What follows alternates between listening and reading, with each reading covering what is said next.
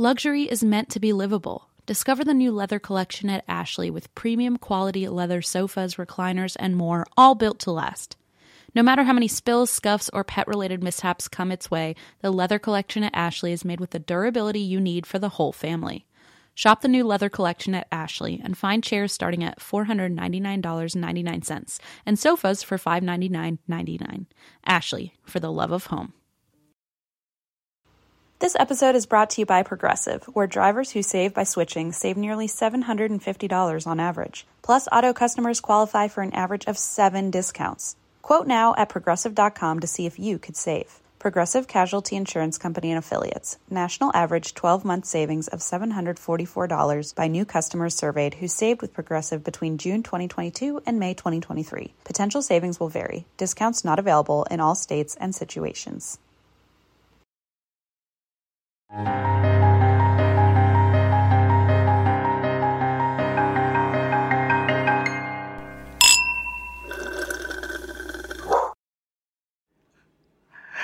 morning, my little early bird. Here's the thing. Every time we record, if you go back and listen to all of the times we record, we both start talking at the same time. I wanted to reserve my spot and I make see. sure that I said something before you even got the shot, Christine. Okay, well, you did your job. Thank you so much. That was everything I needed. What's going on on this crisp 9:30 a.m.? I want to go back to bed because it's my one day where Blaze gets to uh, wake up with a baby, and I was like, "Oh yeah, I get to sleep in, but I'm still tired." Oh, Usually it's a six thirty wake up. How are you? I am shockingly more awake than you are, I guess. I don't know. Hmm. Uh, you got your little sleepy eyes. I also have sleepy eyes, but I'm further away from the camera. Mothman. Got my Mothman mug from M. Schultz themselves. I'm sorry, you mean Cletus Hems? I mean, Cletus Hems, man of the hour, Yeah, that. Oh, I'll take that. Absolutely, man the of extra. this ungodly hour. it is an ungodly hour. I'm pretending like I'm awake right now, but yeah, wow, you're trying to like override my um yes, I woke up at 100%. nine twenty, um, and we record at nine thirty. And I somehow woke up- managed to put on like I brushed my hair, make a coffee. I don't know how I did it, but I did it, and I'm here. I'm proud of you. Thank you. And you've got your little classy, trashy headband. And Christine, you're wearing that zip up you love so much. I love my little zip up. You know, I had a dream that I wore it, and then I realized that I was also wearing pants. This is really weird that I dreamt about my hoodie, but um, Wow, you really love that hoodie. I really love that. wow. Okay. I dreamt that I was wearing the hoodie, and then I, in my dream, I realized I was also wearing. Uh, it says comedy comedy works. It's from Denver.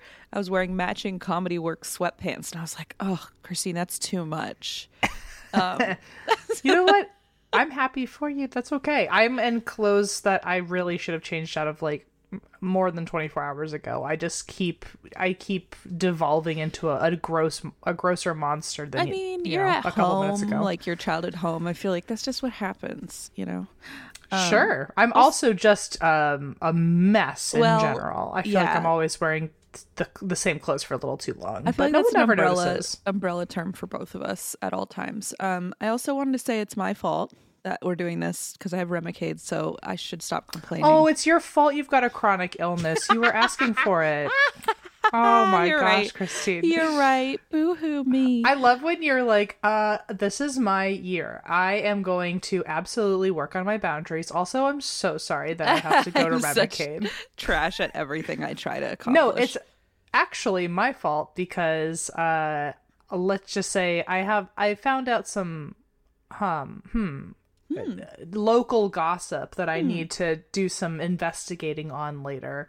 That will not be mentioned on the show unfortunately, but it's just like personal gossip uh, that I don't even think anyone here has an inkling of, but uh I told Christine, I was like, "Hey, I know you have Remicade, um, but I'm gonna need you to get up early But I have anyway." dinner and- plans. but I have dinner plans I'm because I'm being kidding. I'm being told if I arrive, I'm gonna get information that sounds cool, but like I don't know what. It's I think the be, so- problem too. I'm excited for that, uh, although uh, slightly afraid. I feel like I need you to be on some sort of like. Uh, I don't know. I listen to too many true crime podcasts to feel comfortable with you saying, "Oh, I'm gonna go just like see see what's going on in this little gossip corner." I mean, it's 100% a perfect bait trap, and I'm eating it up. So, like, if this is That is our the way last, you would go, though. if this is our last recording, know that I went out wanting this a little bit. I was like, Choosing it. honestly, at least they, I mean, they picked the smartest trap to just Yeah, walk me right in. They I have gossip. Are you in? Absolutely. yeah, blindly following. Yeah, I'm okay with it. Um, so anyway, I know we're a little bit in a, uh, in a little bit of a hustle because you want to make sure you get to your Remicade on time, and I certainly want to get back to nap time. So um, More importantly, yeah, exactly. we both have important things we've got to get to, so we can rush this right along. Are you drinking anything before we get into this? Absolutely. I'm drinking my coffee out of my um Oh, right. man. Are you? I'm drinking another can of my my LD Oh, liquid death. yeah. I just feel so cool with it, which You look is so obviously I it's the closest thing to a beer can I've ever held in my life. So let me let me have this. Uh, Mm-hmm. At I'm 30 in the morning. I'm 30, but I feel like like a 12 year old who like thinks they're tricking everyone with a beer can. I love Like, it. I'm still having that. So anyway, Explore new possibilities, pleasure zones, and find your vibe at funlove.com. Funlove.com is a leading online retailer of sensual health and wellness products, offering a wide array of premier brands of toys, lingerie, and accessories. I know I've talked about it before, but we received the most lovely gift basket from Funlove. First of all, I didn't know what it was at first, and then when I pulled out a vibrator, I thought, oh boy, this is not your everyday fruit basket. There was everything, I'm telling you, from sexy perfumes to toys to vibrators to lube. I mean, I gotta say, it's like a one stop shop, okay? If you go to funlove.com uh, and you're looking for maybe a romantic evening, either with a loved one or with yourself, they've got what you're looking for, I can promise you. So, what are you waiting for? Explore, discover, indulge, and make love fun by visiting funlove.com. And if you live in Arizona or Colorado, check out one of their 18 store locations. Hey, maybe I'll stop by when I'm in town. And for a limited time, you can save 30% off your first order when you use the code DRINK at funlove.com. Head to funlove.com today and use code DRINK at checkout to save 30% off your first order. Visit funlove.com today. Did you know Fast Growing Trees is the biggest online nursery in the US with more than 10,000 different kinds of plants and over 2 million happy customers in the US? You can grow lemon, avocado, olive, or fig trees inside your home on top of the wide variety of houseplants available. Fast Growing Trees makes it easy to order online, and your plants are shipped directly to your door in one to two days. And along with their 30 day Alive and Thrive guarantee, they offer free plant consultation forever. I am so thrilled that we are working with Fast Growing Trees. I spent about an hour and a half on the website trying to decide what I would love to order from their products. They have so many options and you can actually filter it by zones, by growing zones to make sure, you know, it'll work in your garden. Um, they have everything from massive privacy shrubs and trees to very, very specific flowers. I actually ended up ordering a lilac shrub for my garden. I recently discovered how much I love the smell of lilac. And so I thought, you know what? Perfect chance. Why don't I get some lilac growing in my yard? I think it's going to smell beautiful. And I also got my mom a little lavender plant as an Easter present. Right now, they have some of the best deals online, like up to half off on select plants, and listeners to our show get an additional 15% off their first purchase when using the code DRINK at checkout. That's an additional 15% off at fastgrowingtrees.com using the code DRINK at checkout. Fastgrowingtrees.com code DRINK. Offer is valid for a limited time. Terms and conditions may apply.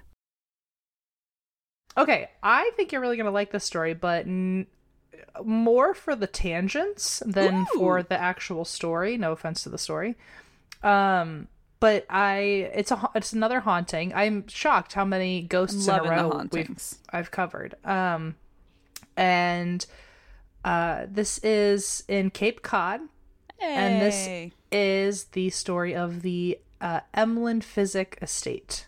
Ooh. Uh, Emlen Physick is a name, by the way. I did Is not. it? That's I a did not. human name. Wouldn't have guessed. Me either. It sounds like a like there's like a, a spell to it. Sounds like a gremlin. It's my name and then L E N Emlen. Oh, And that's then- like you and Leona almost. Not really.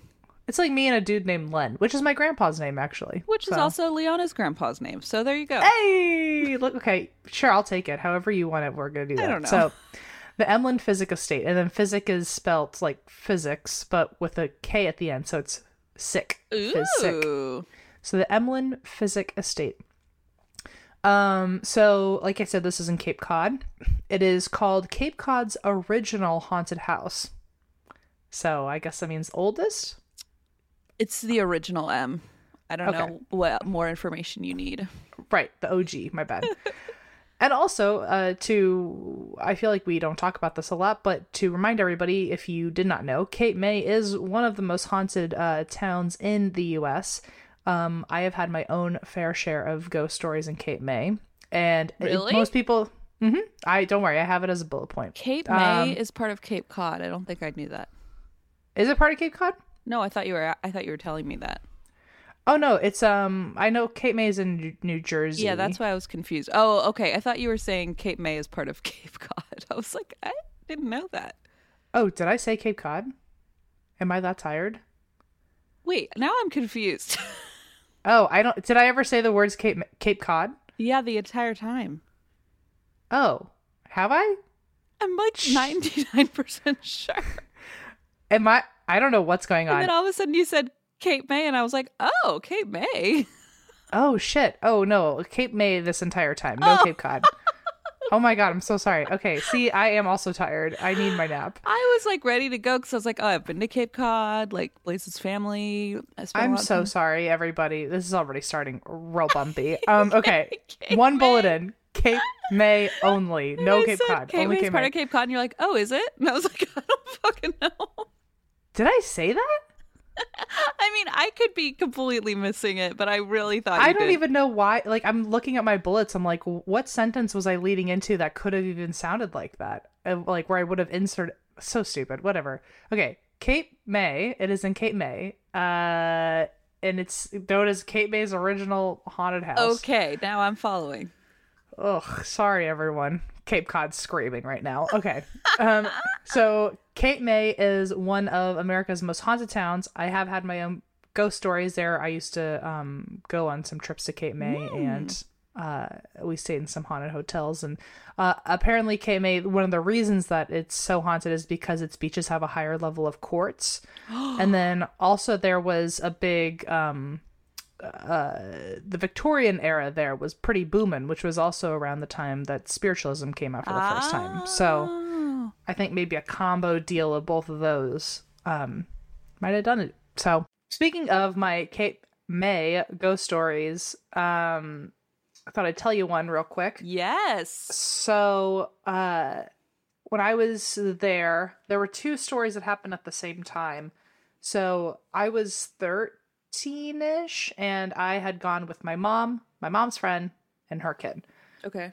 And the kid was 15. We were only a few years apart, and we kind of grew up together from like until we graduated high school. And then after that, you know, we didn't see each other as much. But we would go on family trips together, and one of them was to Cape May, where we stayed in this hotel uh, that was known to have a babysitter that had either died there or she died and then loved the place so much she would still Oh, visit this no. hotel. I guess the hotel used to be a, a family home and she lived there as the nanny and she would always watch the children so the story always went that she still babysat the kids that would go there today No, thanks. and so my mom and her friend were like okay we're gonna go to have like our own dinner down in the lobby uh like there was a restaurant down there um the two of you kids just stay in the hotel room don't cause any problems and as soon as she left the tv turns on by itself No. and my friend, she was not believing me the entire time because she was, I think, in the bathroom, like shaving her legs or something. Like she was like, Something uh, that cool teenagers did back then.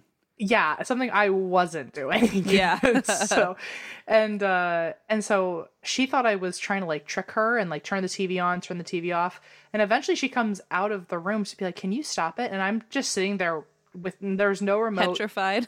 petrified because the TV turns on, off, on, off, and then it would turn. The volume would go all the way up, No. and my friend was like, so "We're gonna get in trouble. Like someone's gonna complain that our TV's too loud. Turn it down." And as she would, because we couldn't find the remote anywhere, Right. she would walk up to the TV to manually turn down the volume, and as she got to the TV, it'd turn off by itself. Ew. And then as she would leave to come talk to me, the TV would turn on again, and the volume would go all the way up and all the way down, like it was playing with us. Ew.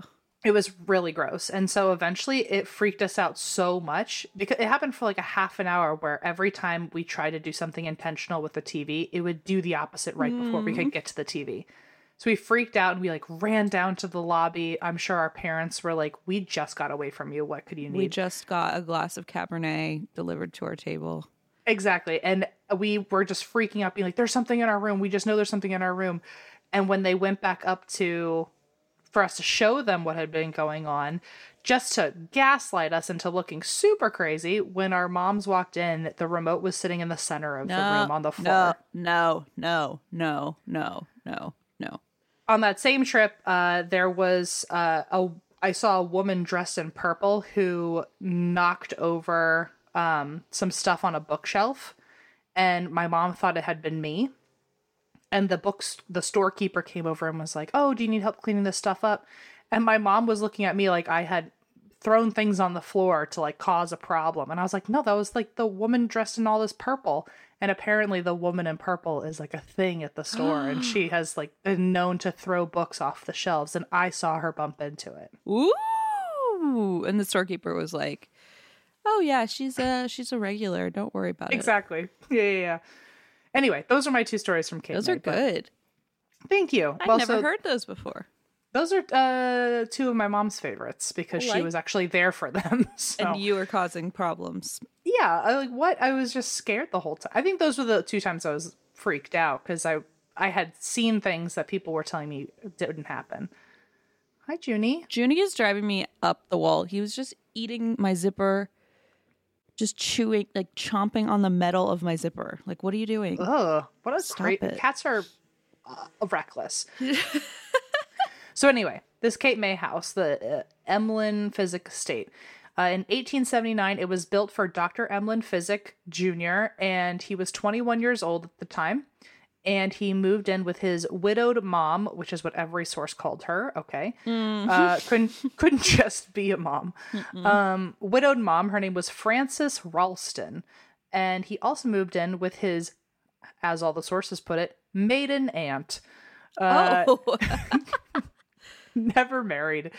Uh, and her name was Emily Parmentier. Uh, by the way, I had never heard the name Emlen before, so I did look it up, and it means eager or industrious, in case anyone that's cared. nice. Apparently, there was family drama. One source, I, I don't, I, I, I wish I wrote down this source in particular to give it a shout out, but this felt like if you in the middle of the night like you just unraveled a thread by accident and went down a rabbit hole because there was one website that I had found about the Emlen family and it had nothing to do with the history of the house. It was just someone had discovered like the family tree and saw all the drama in it and just like did a blog on that. it was like it said, but she's a widowed mother. But did you know she wasn't actually married at all to Emlen's father? She was married to someone else, and then he died. dun. I mean, It it, is all questionable drama. why they keep insisting she's a widow. It's like, okay, Uh-huh. but like, what are you trying to prove? You know? Yeah, it's like why are why are we focusing on this so we like sleight of hand don't notice the rest of it? Mhm. And so anyway, I really appreciated whoever that blogger was because she clearly went into this with a different plan and then Love ran with whatever she found.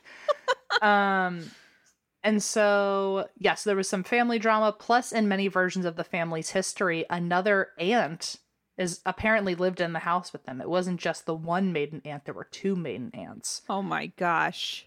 So uh her name was Isabel or Isabella and she was left out of a lot of the history because she was quote sickly.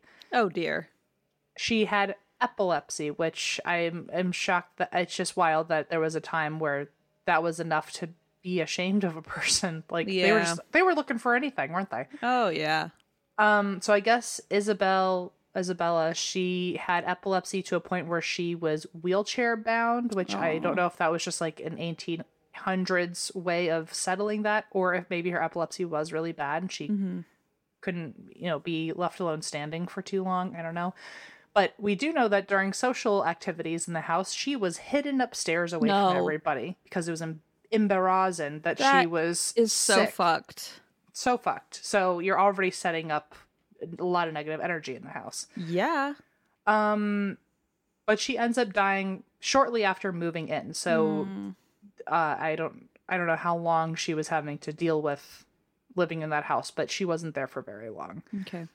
Um, another fun fact that's not fun at all. Apparently, Isabel was left out of so much history on the uh, Emlen Physick estate that the original tours given here didn't even mention her because they didn't even know about her. So they like wrote Rough. her out of fucking history. Rough. Yeah.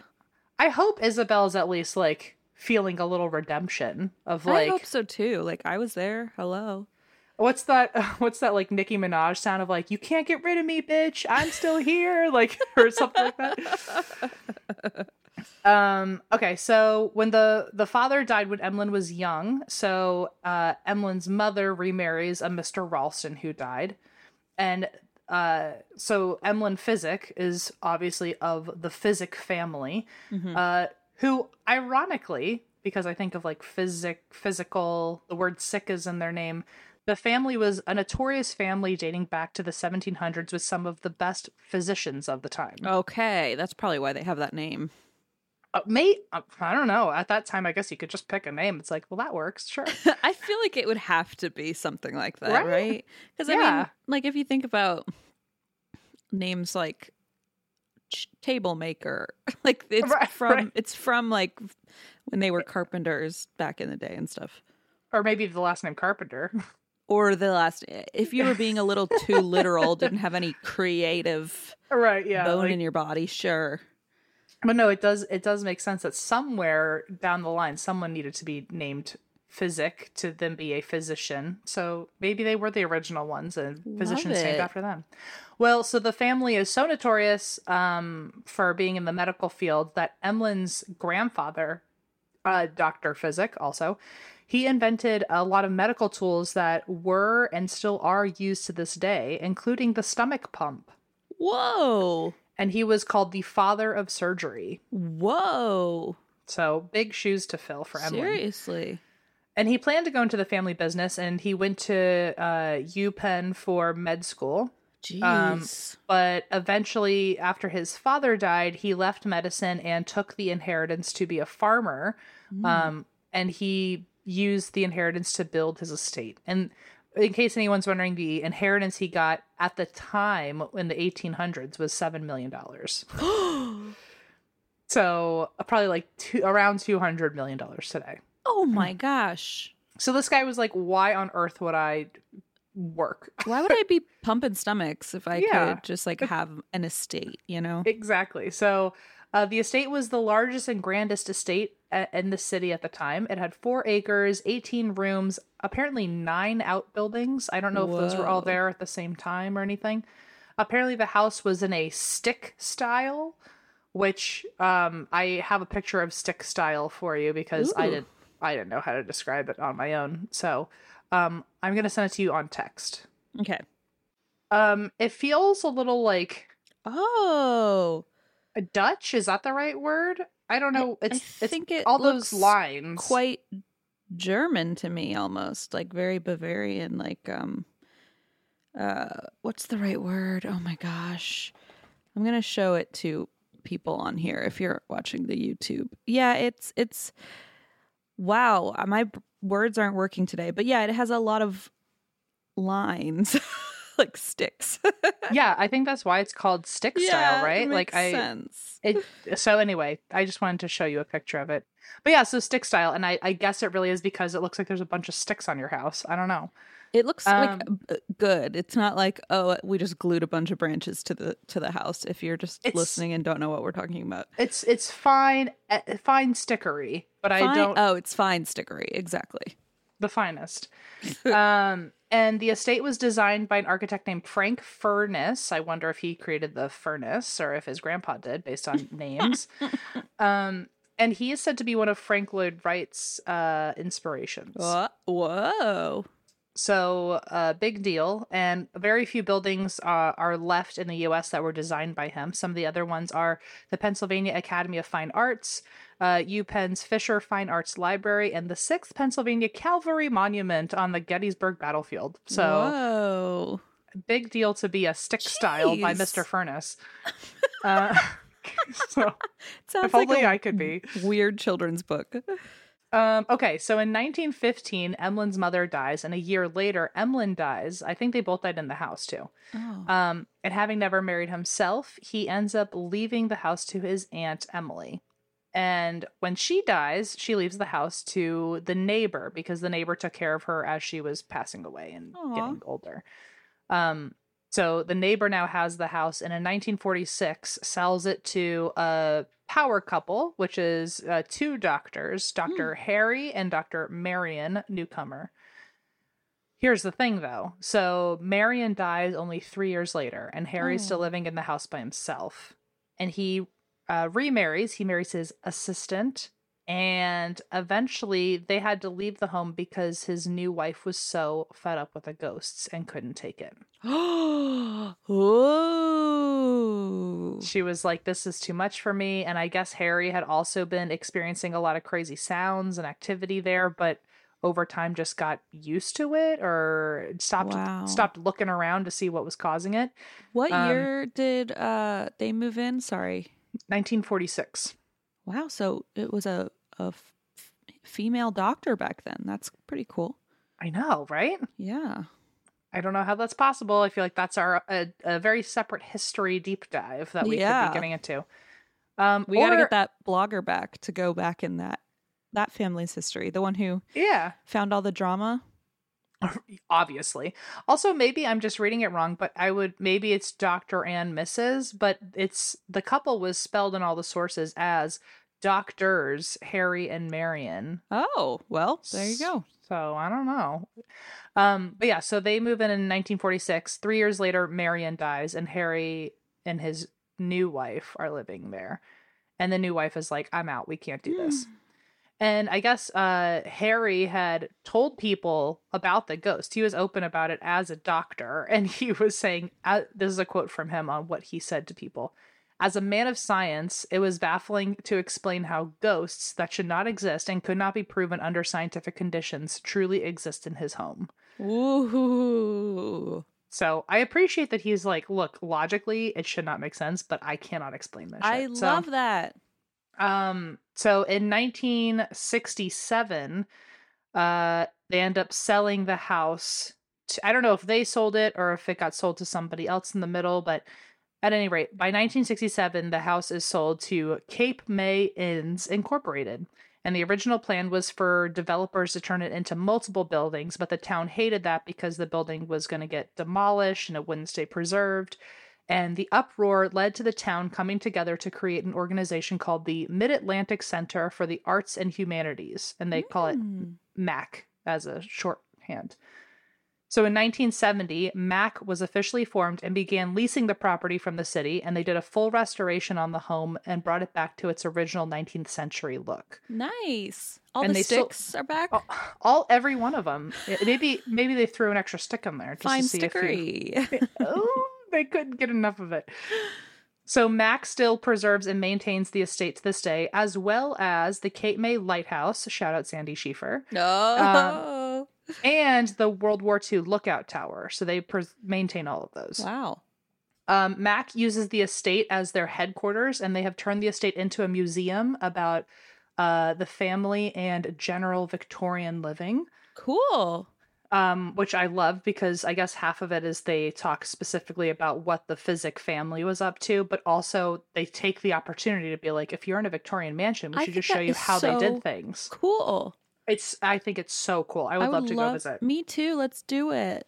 let's go i by the way we're going to get back to this general victorian living in a second but oh, good. um before we do i got a couple more notes just to finish this out so they offer uh tours um some of the tours are actually combined with trolley tours i fucking love a good trolley God, I love a trolley. i love a good trolley they also offer ghost tours and they also now offer a virtual tour for remote visitors so you Oh, can see the fun. You can see the whole house for yourself. And the estate also, to keep it extra family friendly, they have an educational scavenger hunt on the grounds. I fucking love a scavenger hunt. Let's do hunt. that. Let's do that. And it gets even better because they also offer high tea. Oh, okay. You know I you know I love a good tea. They've We got tea. They've going. got scavenger hunts. They've got ghost tours. They've got trolleys combined with these tours. They've got and sticks. They've got sticks, and the high tea is held in the carriage house where the um the way that they have like framed out and arranged the space is that each table that people are sitting at is in one of the old horse stables in the carriage house. So it feels Oh. kind of like super cool, like, oh, well, a horse used to be here. I don't know why they don't call it, I don't know why they don't call it tables in the stables. I'm just saying, wasted opportunity. They might now that you They said it. better. If you're listening, Cape May, I found a way in. tables for tables in the stables. Um but yeah, and then they do afternoon tea, and then you can go on a ghost tour later. It's very all I'm delightful. into it. I'm so into it. So almost 60,000 visitors visit annually, and in 1981, just to make it better, the estate was used as a filming location for the horror movie The Prowler. Ew. I know. And fun fact, this is where we get into our general Victorian living. Um this is a quote from their website uh on something you could learn about with their tours on Victorian living. Are you ready? Uh huh. You'll learn about the hottest vegetable of the time, celery. what? What? And because we're not in New Jersey, I thought I would do the deep dive myself. So here is Yes. Everything you need to know about the hottest vegetable of the time. I'm so glad you didn't leave me hanging. So here's a quote about celery in the Victorian era. It was, quote, as fashionable as today's dry aged ribeye or avocado toast. Wow, that is saying something. And here's why. In the 1800s, it only grew in the wetlands of East An- Anglia. Am I I saying that right? God, I'm so sorry, everybody. It was somewhere in Britain, but it only grew in like uh, kind of like danker wetlands. Uh, and this was in the 1800s. Plus, the labor was so intensive during uh, like from the beginning to end of growing celery. People had to like people had to dig trenches just so you could put the celery in there, and then they had to keep like digging it up so you could find the white stalk of the celery. It was just a real mess, and it had to be in certain vegetation conditions with the wetlands. So it was just super difficult to grow and even harder to obtain. And so obviously, like the wealthy class was like, we have to have this. Ah. Apparently, celery at the time cost 33 shillings, which is equivalent to $220 now. I'm sorry. Not your average dry aged ribeye situation. Holy shit. It became such a hot commodity that even they had to come up with a punishment for thieves trying to steal celery out of these trenches. And apparently, the punishment was two months of jail time if you stole enough celery. Oh my god. And because it was so hard to grow, this is where it gets extra silly. Or should I say, silly, silly celery? Because here's the thing the upper class, they were, once they finally were able to have some celery in front of them, they were like, they would feel guilty about even eating it because it was like it they wanted to just show it off at a at a nice dinner of like look we have celery Oh don't eat God. it we have celery that's all that you need to know about how exquisite and fine and this place is What the fuck? and so enter celery vases No. No. because they they wanted to present it on their table more than they wanted to eat it because they wanted to show the the uh, how elaborate and how uh, exquisite and expensive this meal was. Celery vases were there. It, I have a picture of a celery vase for you. Oh, what my goodness. It literally just looks like a very nice vase. Vase, I suppose, if it's that nice. And the idea was since you didn't want to eat your celery, you just wanted to display it for people in, in the center of your dining room table, you'd put the celery upright in these vases and it would look like a bouquet of celery in this vase. Fuck. And so it was mainly to see, not to eat. I assume at some point after everyone left, at least you ate it. Otherwise, you bought it for like 300 bucks to not to watch it rot. I mean, So- the thing with celery though is like it's fine, but it's not like it tastes like a delicacy, right? Like it Oh, right. it's not like that special to eat. I feel like it's I don't know just to so tell you. humans are so stupid. We're like, oh, it's hard to find this random ass vegetable. Yeah, and also I'll pay three hundred dollars to stick it in a vase, and so uh, now it's super important. I mean, they would probably freak out about ants in a log if they knew. They'd lose their goddamn. What do you mean you're smearing peanut butter in that thing? Butter. I'm You're making it three year olds. Oh my Literally, god! you're, giving- making it. You're making it look like bugs are on it. A What is wrong with you? A mocker- mockery. a sham, a full uh, sham. Oh, it's so crazy. I mean, wow. That's I just that's next level. So eventually, I guess there were farmers in Kalamazoo, Michigan, and these farmers had come from an area that that or they immigrated from an area that had a bunch of wetlands, so they knew how to handle that kind of vegetation Oh hell yeah! So then they moved to Kalamazoo, and I guess they were able to find some wetlands there and started growing some celery. And they were able. To, uh, by the way, this is apparently, unbeknownst to me until this exact moment, this is why Kalamazoo has been nicknamed the Celery City Shut up. because they saved us from the uh, the priciness of a celery stalk. Oh, it's so sad for all those celery vase makers though, who were Oh. like, I got my industry set. I make celery vases, and then all of a sudden it was like, no, we don't put those on display anymore. You are onto something, Christine, because when this happened, the price dropped incredibly, incredibly, uh, and celery became a common man's food. Wow, how stupid must you have felt if like you had just bought three hundred dollars worth of celery, and then everyone was like, "Oh, that's like and it hasn't even gotten $4 shipped now. to you yet. Yeah, yeah. Oh, that's so sad. Yeah, you just have to wait for it. It's like getting like clothes for a party, and then the clothes come after the party, And you're like, what was the point?" man? So now that anyone could have celery more easily, people started eating their celery instead of displaying it because it wasn't that big of a woohoo And to they were show like, somebody. "Why were we so obsessed with this? It tastes like water." Okay. Yeah. And celery vases didn't make much sense anymore except as fashion pieces on dinner tables. So for a while people were still showing okay, celery I guess vases. you could have a celery vase and be like, "Oh yeah, I used to have a lot of celery." Before it was like price dropped." hipster art, hipster art. Yeah, It was like I like celery, I had celery before you could have it. exactly. That's a good point. However, celery vases officially became out of style when a famous chef of the time he wrote out to or he like made it a, a I don't know if it was a press release or he wrote it in a cookbook or something, but he said that celery vases had become quote exceedingly common. and they were now being quote discarded at fashionable tables and the celery is now laid upon very long and narrow dishes. So Celery enter, vases are out. Celery plates are in. so enter celery dishes. Okay, celery vases are out. Celery dishes are in. Did you hear the news? Did you hear it?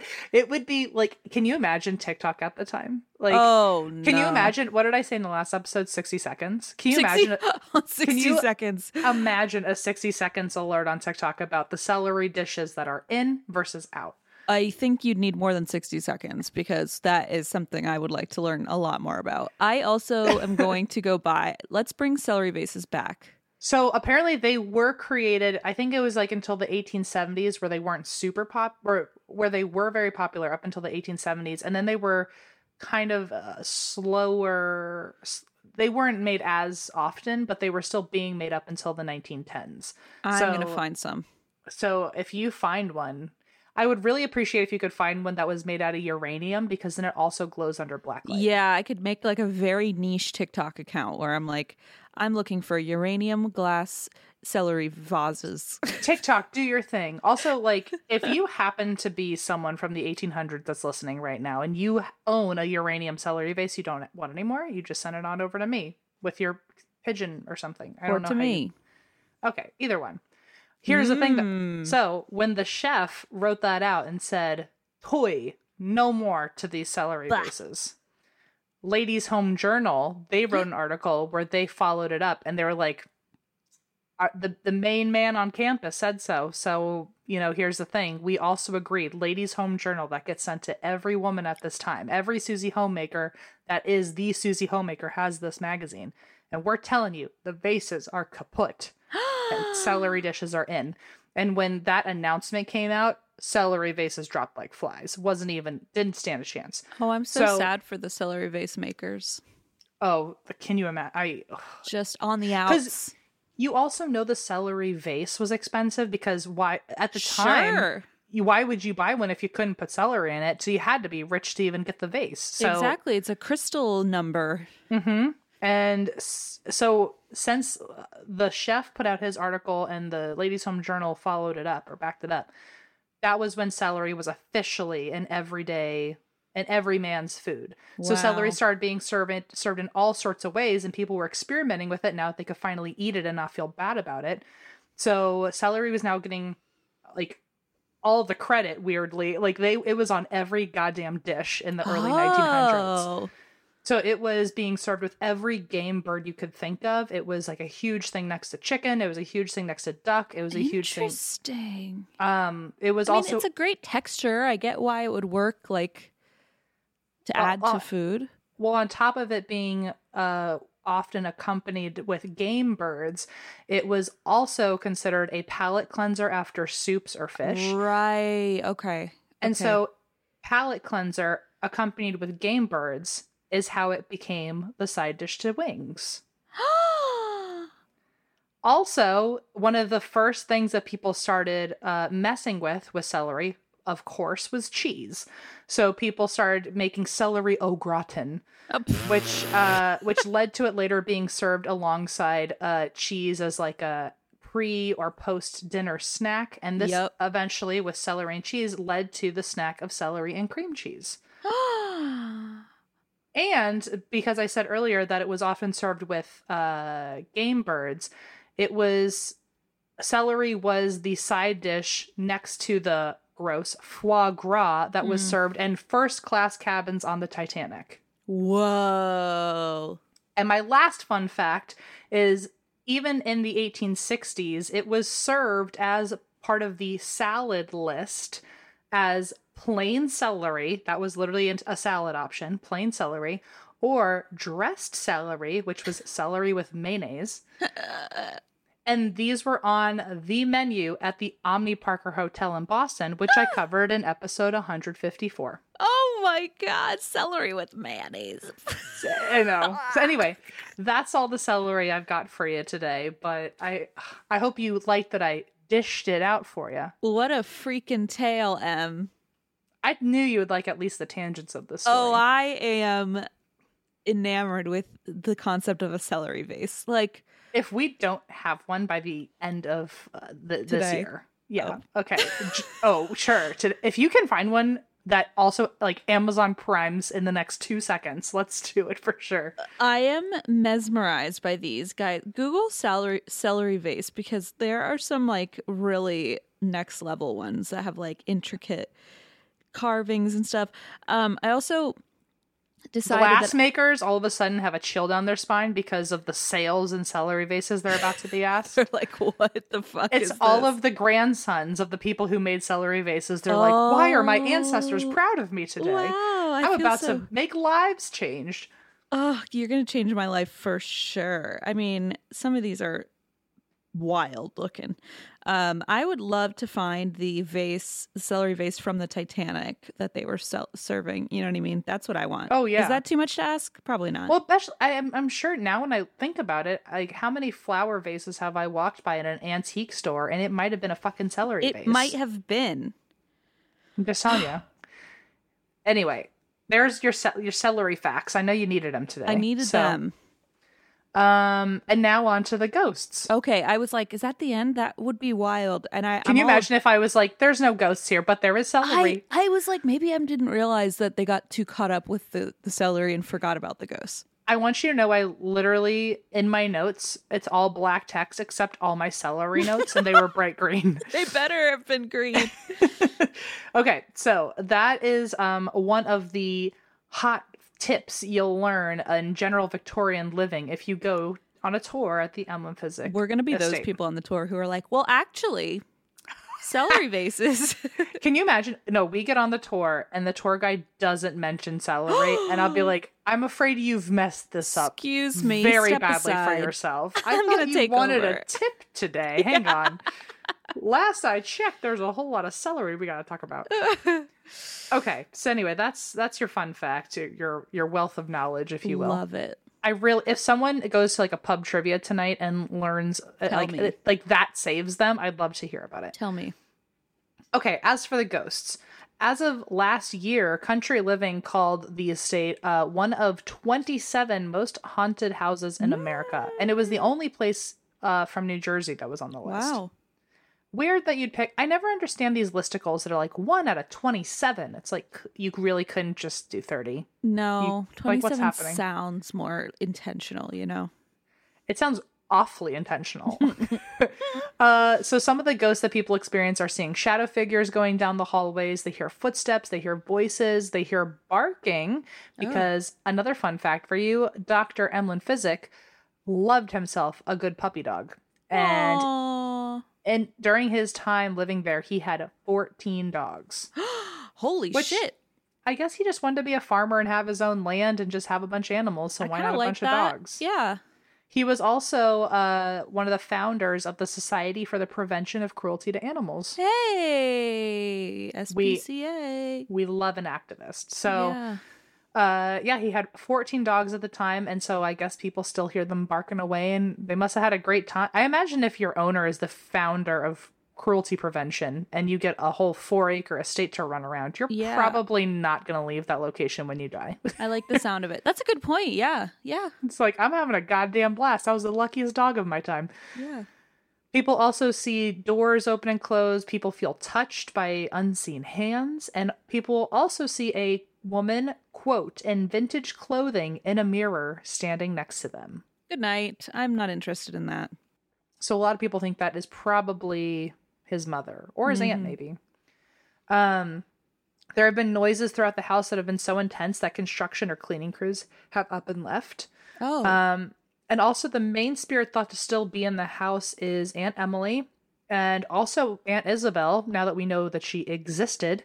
right. Um, and one medium even picked up on the name Bell long before the discovery of Isabel living or dying there happened. So many think that the sense of sadness people will feel in the house is lingering from Isabel's time here. Um, I don't know if that's because they think Isabel would be sad uh, based on the conditions she lived in, or if she is just sad because people didn't fucking remember her for so long. Oh, So, okay. That's true too. Yeah. Um, meanwhile, so that's Aunt Isabel. She's probably she's the sadder feeling one, but there's Aunt Emily, where people have said that when you feel her, she, it's a very intense kindness, but it's also a very intense, like social butterfly, joyous Oh. feeling. Um, one person even described going into Emily's room, quote, like visiting an old friend That's really lovely. And people know her spirit to feel like a party girl. Okay. Okay. And uh she I guess when they've done ghost tours or investigations they've been like, "Oh yeah, she would be having a blast here if we if she were here to do this with us." So Oh, that's kind of nice.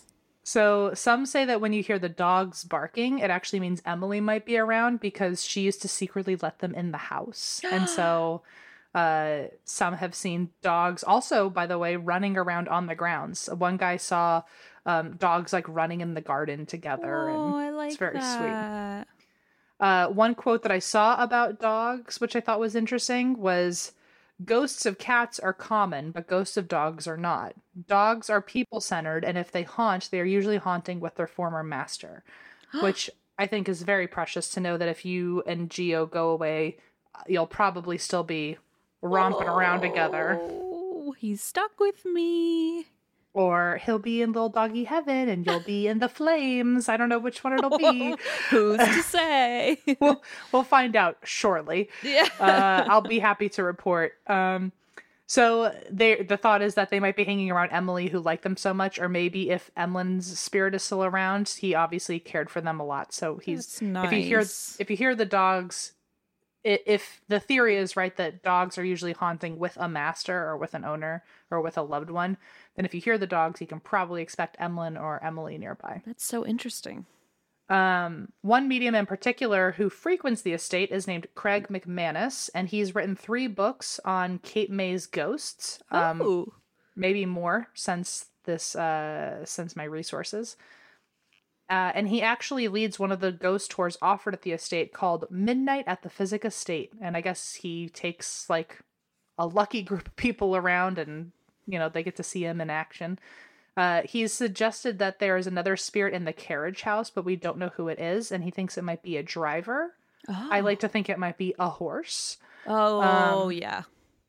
I feel like if there's enough dog energy there, maybe a horse is there. I just right? don't like that the horse is just stuck in the stable. Like I wish it were out running around. He's not. He's at the table in the stable having Oh, high tea with you. tea. You're right. He's, have, he's having a goddamn blast. Silly me. And he his little hoof pinky out, and when he's drinking, course. if he disagrees with you, he goes nay.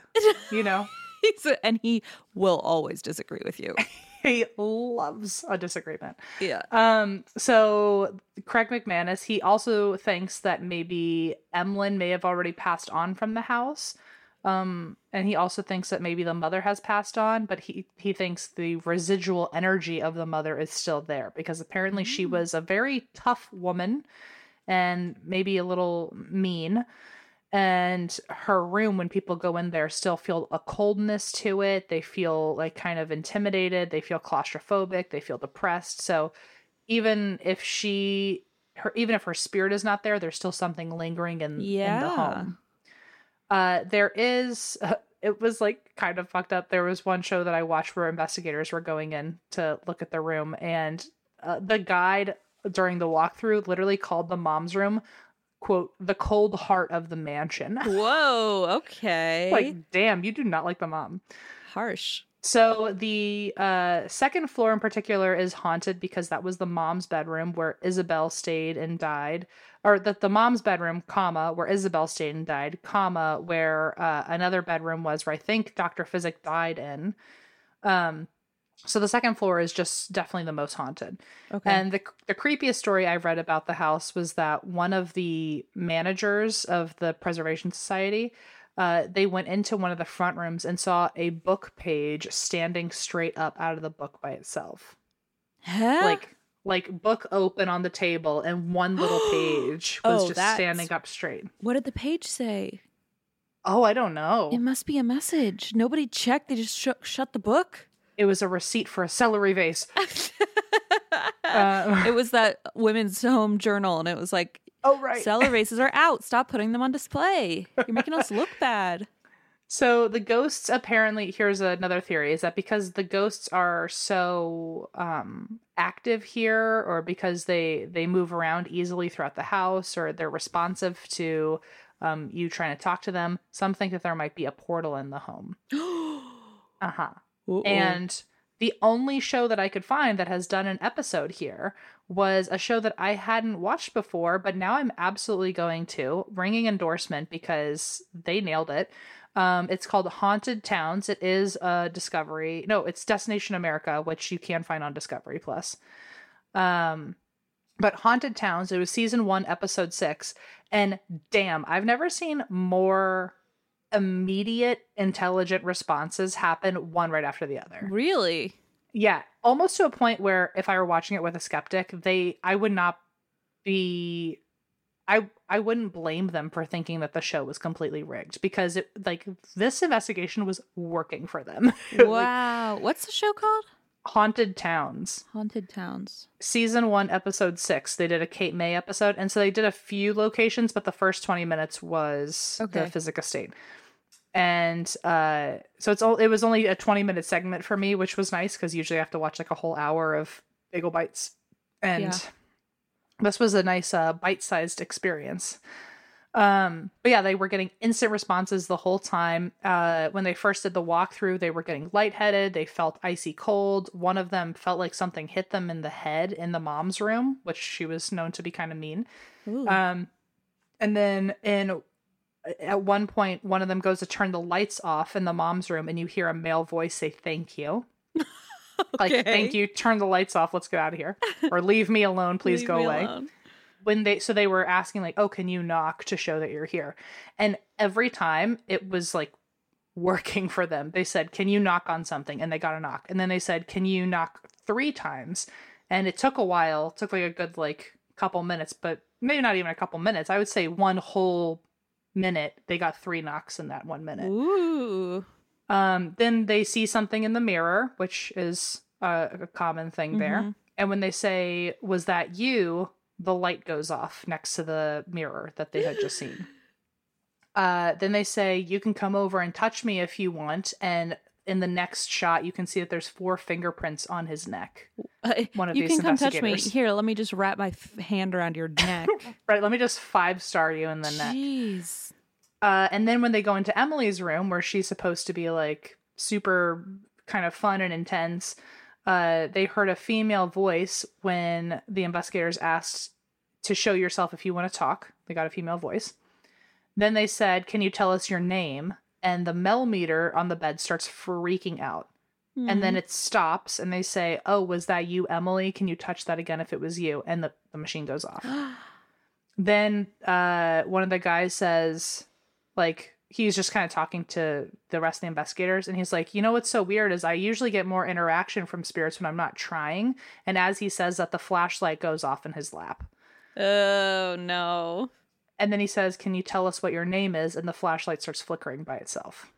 Oh my gosh. It was just all like kind of bam, bam, bam, bam, bam, all after, all one after another. And you could see that their hands aren't doing anything. They're not causing it. It just is happening. It was just very spooky. But anyway, if you want to watch it, it's Haunted Town, season one, episode six. Uh, if you want to go learn about uh, celery, uh, you can do that. There's a lot of articles about how it was like the Victorian era's filet mignon. So enjoy. and that is the story of the Emlen Physick Estate. That was worth getting up early for. The celery thing really took me out. And also i was it was one of those things where i was like i only have so much time to like sleep. I really need to go to sleep. And then i was like "Ah, i should see what the celery thing's about. And then i went on another hour long tangent learning everything about celery. So I, I just sacrificed even more sleep for for that conversation but it made it so much so Honestly, much it was worth it for me. So hey i'll take it. I'm literally in a room the color of celery I and was thinking I'm, that. I'm just saying it was all meant to be I was thinking that. And that's why we drink is sponsored by Squarespace. Squarespace is the all in one website platform for entrepreneurs to stand out and succeed online.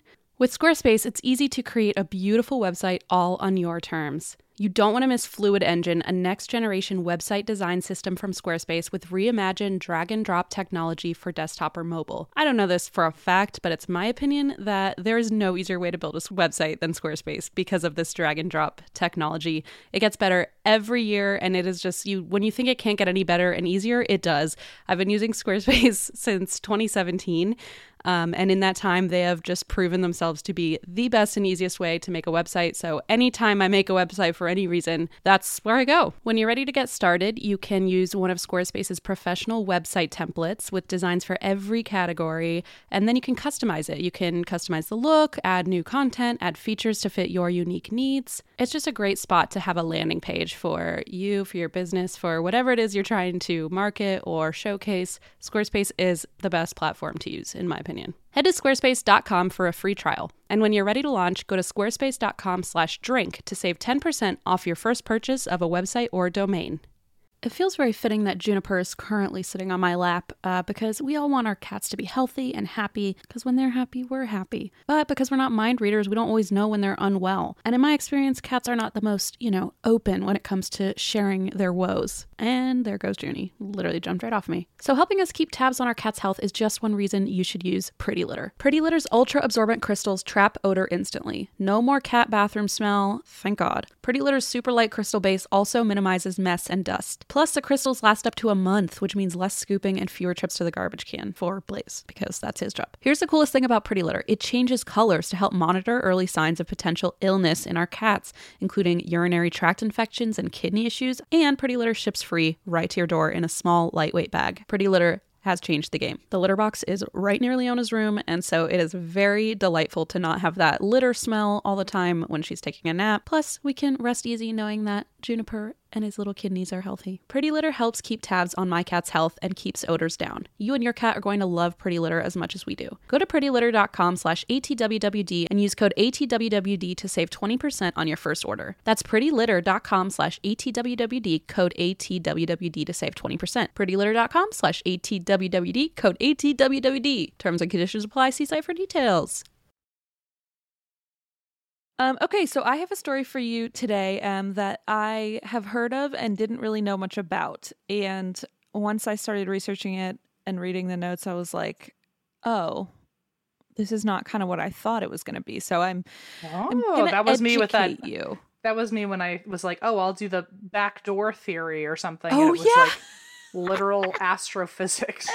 And you're like, guess this is what people want. I was like, "People won't shut up about this. That's so crazy." And then it was not what people were asking for. Oops.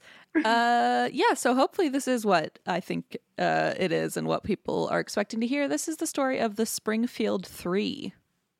Oh, I couldn't even begin to guess what this is going to be about. Okay, great. Well, it is a cold case, so uh at the end we will be going over, you know, what to do if you have any information.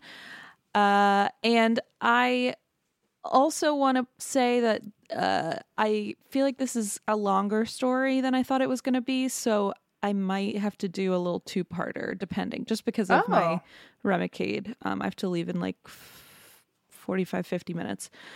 Okay. Um, well, okay. I, I tried to sprint through that for you. I hope I hope I gave you enough time. I'm excited no, to I hear think about it's this. it's definitely not you. I think um, there might just be more in here that I than I thought.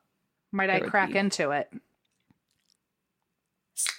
Oh, that's beautiful. Well, okay, as the, As as water just sprayed all over the microphone, the and microphone I'll- just sparks. I know. All of a sudden, I'm not going to sound that good anymore. We're fine. okay. You sound great to me. All right. This is the story of the Springfield 3. So the Springfield News Leader, the local newspaper in Springfield, Missouri, where the where these this case took place, published a story in 2002 with the following headline. They disappeared after graduation parties. A decade later, the case still haunts the Ozarks. Oh, So this is a very haunting story because pretty much it has no closure. It's never been solved, so it's still very um, troubling for the people who live there, Mhm. and obviously the families. So on June seventh, nineteen ninety-two, nineteen-year-old Susie Streeter, her forty-seven-year-old mother Cheryl Levitt, and eighteen-year-old Stacy McCall vanished without a trace. Oy. Never been seen again. No sign of them. No clue what happened. wait. Did you say it was a mother and daughter? Yeah, Oy. Okay. Yep. Uh, 19 year old Susie Streeter, her 47 year old mother, Cheryl Levitt, and 18 year old Stacy McCall. Oy. Okay. So Stacy was funny, bubbly. This is the 18 year old Stacy McCall was described as funny, bubbly, and she would do things, and we called her Spacey Stacy because she would come up with things that would be kind of space cadet things. That's a quote from Stacy's mother. Um, and like to me, the word spacey is kind of like not the nice, like kind of means scatterbrained or whatever. But I guess Or like airheaded and ditzy yeah, and yeah, yeah, yeah. But I guess they meant it more as like a compliment. Like she was very creative and inventive. Like her head was always in the clouds, but in like a create like because she wasn't on Earth, she was just on a, in a creative. She was space in her own world, maybe. Yeah, yeah, yeah, yeah. Exactly. I can get into it. I like. Yeah. I mean, sure. Spacey Stacy also rhymes, so it's good I think me. that's why I can get into it. I'm like, that certainly helps. So she was just graduating high school and was set to go to Missouri State University in the fall. Um, according to Susie's best friend, his name is I'm gonna it's N I G E L, but it's pronounced like Nigel with a G, hard G.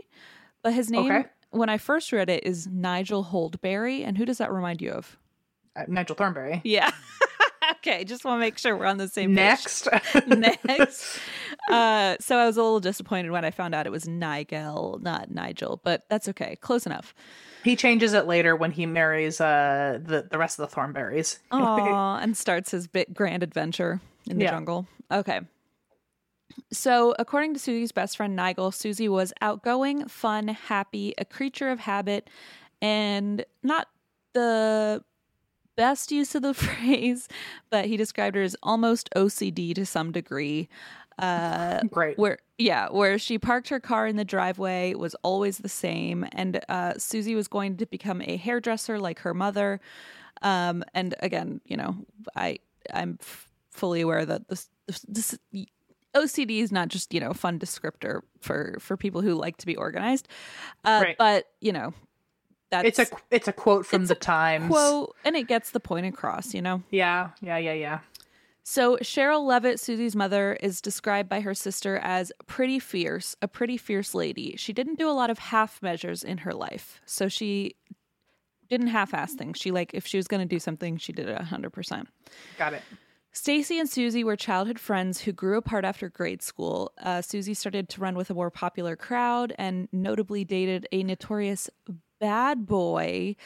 Uh, not that that's really relevant ultimately, I don't think, to the case. It kind of puts her in a weird light, I think. Um, Mm, I see. but just full disclosure. So Stacy was pretty. She worked as a local model for bridal shops and she was said to run with the goofy crowd class clown, the goofy crowd uh, like class clown types. Sure. Their mutual friend from childhood, Stacy's best friend Janelle Kirby, was sort of the glue that held the group together. So near graduation, Stacy and Susie rekindled their childhood friendship, and on June 6th, the pair planned to go to several parties together after their graduation ceremony at Kickapoo High School earlier that day. Quite Great a name. name. Yeah. Great name. After the ceremony, Stacy ate with her family, took photos with her mother, Janice McCall, in the backyard, and then met up with Susie to go party. So the plan was to drive to Branson at the end of the night to stay in a hotel with friends, and then in the morning they were going to go to Whitewater, which was a water park. So they were all going to stay the night in the hotel and then go to the water park in the morning.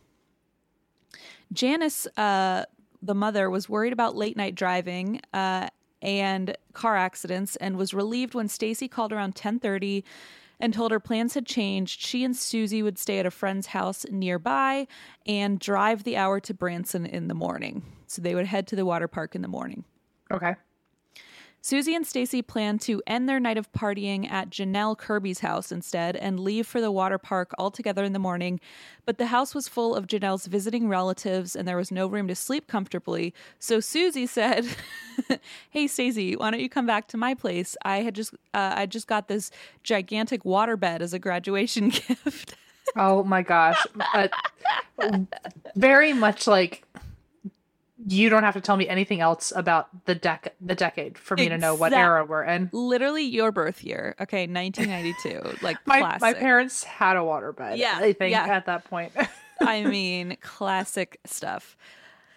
So she'd gotten this waterbed as a graduation gift. Uh, at around 2 a.m., both girls left Janelle's for Susie's and would never be seen again.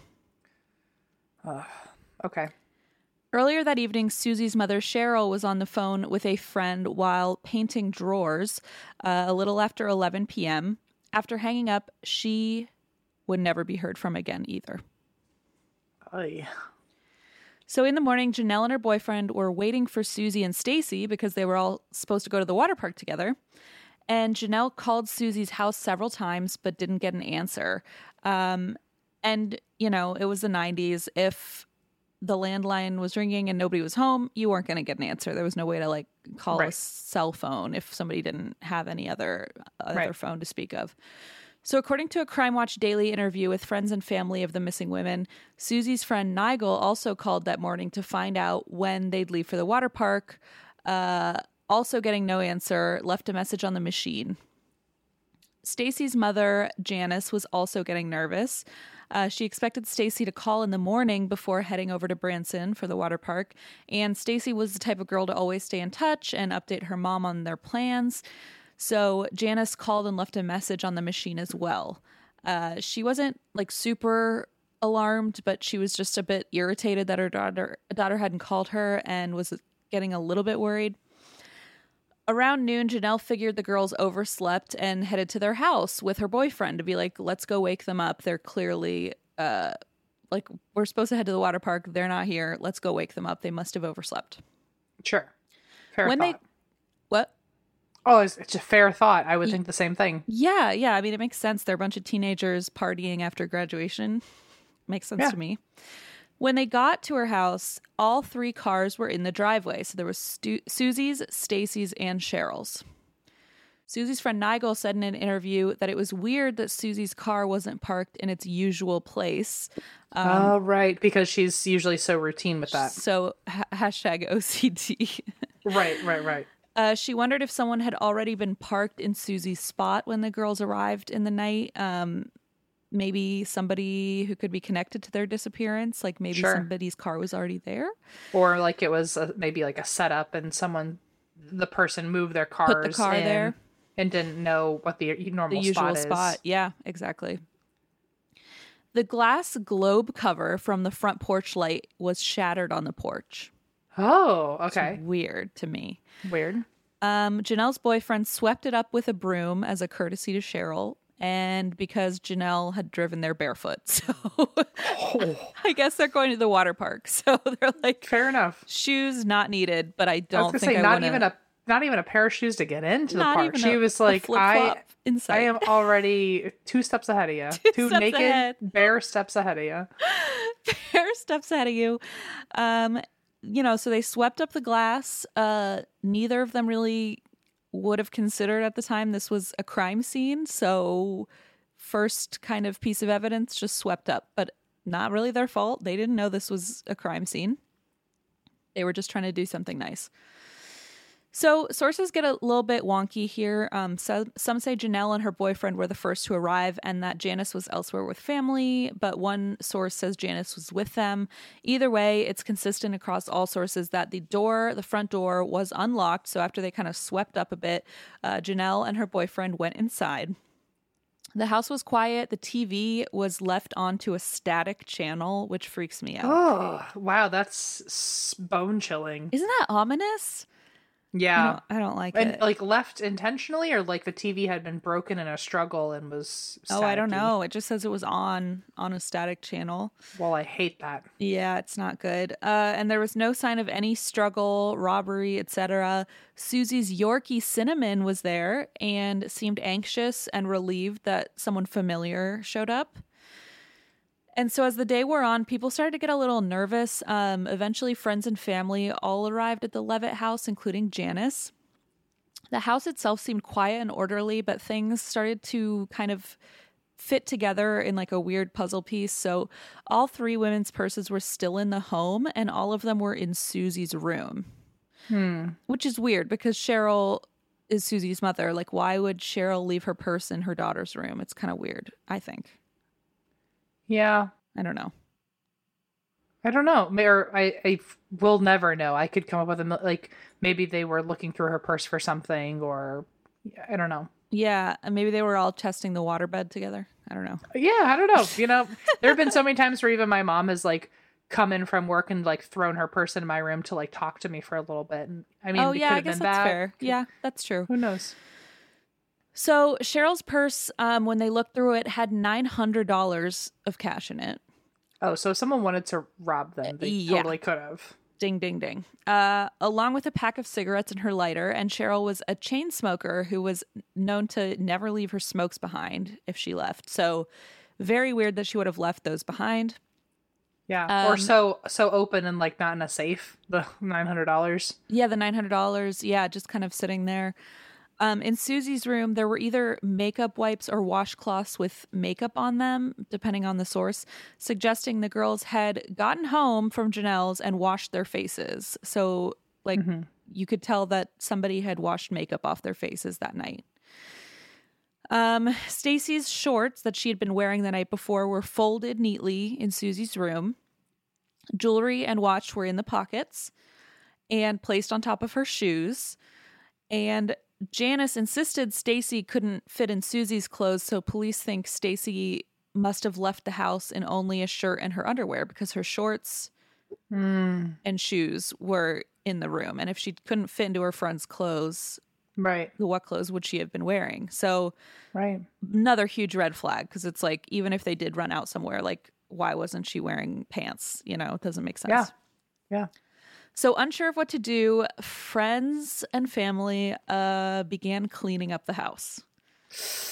Yeah. Oof. They didn't know Yeah. better. They That's didn't okay. know exactly. And it's it's kind of like once you, makes you want to pull your hair out, but like we probably all would have done the same thing or you know, Yeah. you don't know what we would have done, but Or like Um, maybe I mean I don't maybe they thought something was suspicious, but maybe they thought like, oh, they must have just ran out to get gas before we go, or they like for all you know, like you're just helping them. You're just tidying up while you're waiting for them to get back home. That's kind of know. exactly what the vibe was. So it, it's almost like they're just waiting, and what else are you going to do besides sit and wait. Like you can be useful, make yourself useful, you know, wash The- some dishes. the eeriness of being able to look back and think like wow i was just wandering around a house that only hours before probably had such like sinister energy like Yeah, and and evidence that I, I just swept up and put in the trash. It's like Yeah. oh.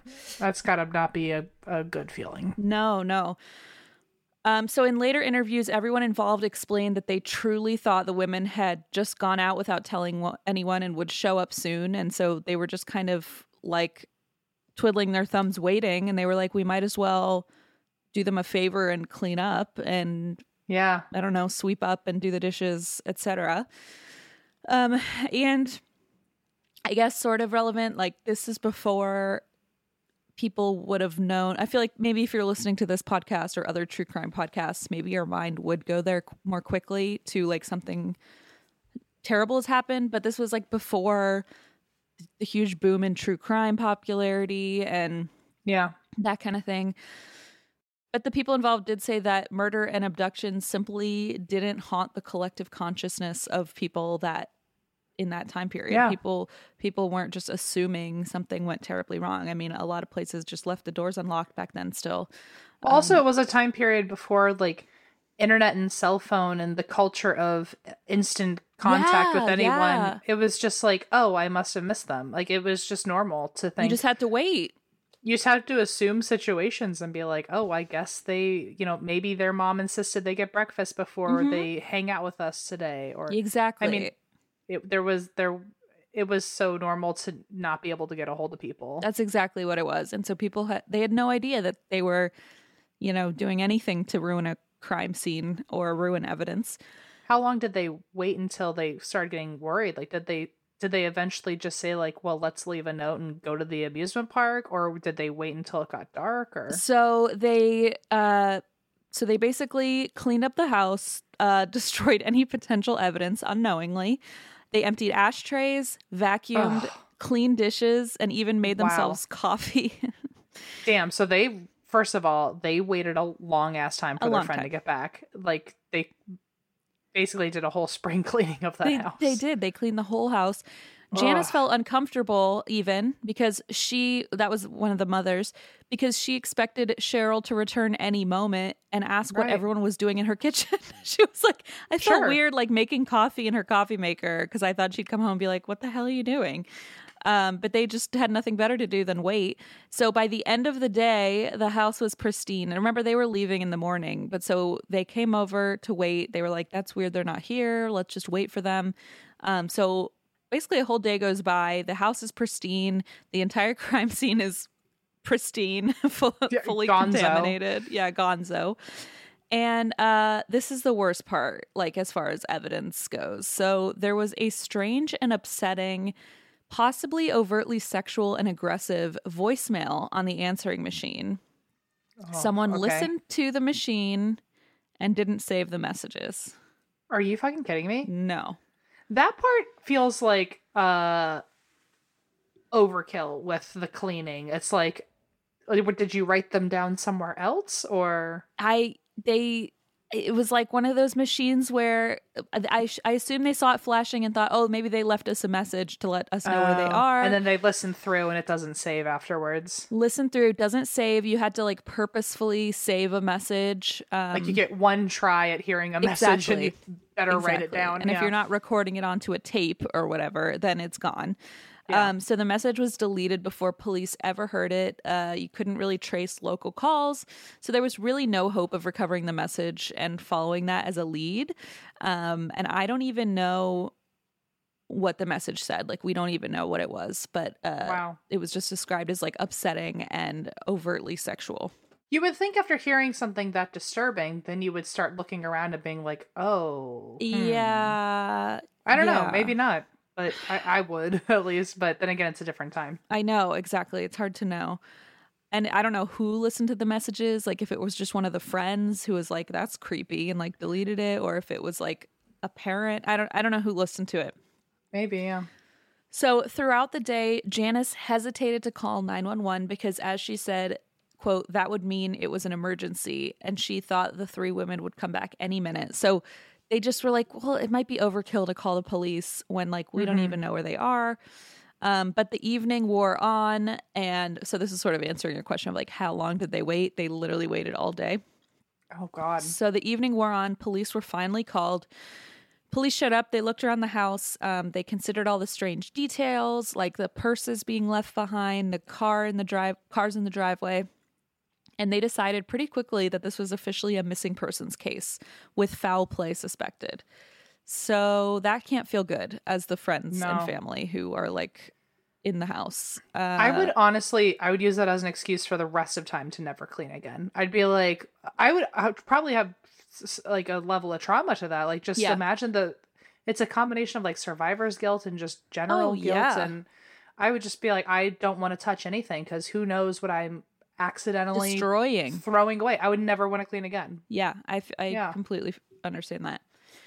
Um, they asked Stacy's mother if she had Stacy's dental records, uh, and Janice, of course, was shocked because, again, in her mind, like the, they were going to come home any minute, and now the police are asking for dental records to potentially identify remains, and it's like, Yeah. what a jump, what a leap.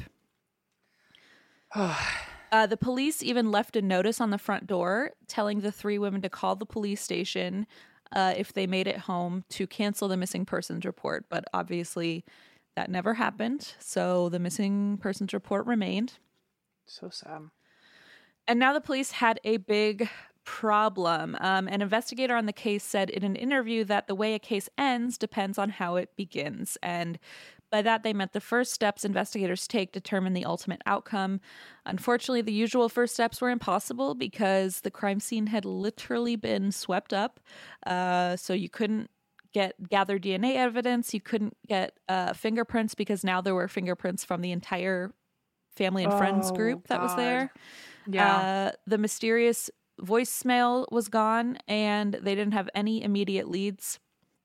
So, in two days, CBS's 48 Hours featured the case, and this got national attention for the case. Janice McCall, uh, Stacy's mom, and others distributed thousands of flyers depicting the women's faces and information. And on June 9th, the FBI officially became involved. Uh, in the following weeks, police received a lot of tips. None of them really led anywhere. A neighbor claimed she saw Susie driving a green van while a man yelled at her something like, You better keep driving. Uh, police bought a van matching the description of that green van and put it outside the police station, hoping to jog someone's memory. They even pulled people over who were driving similar vans for questioning.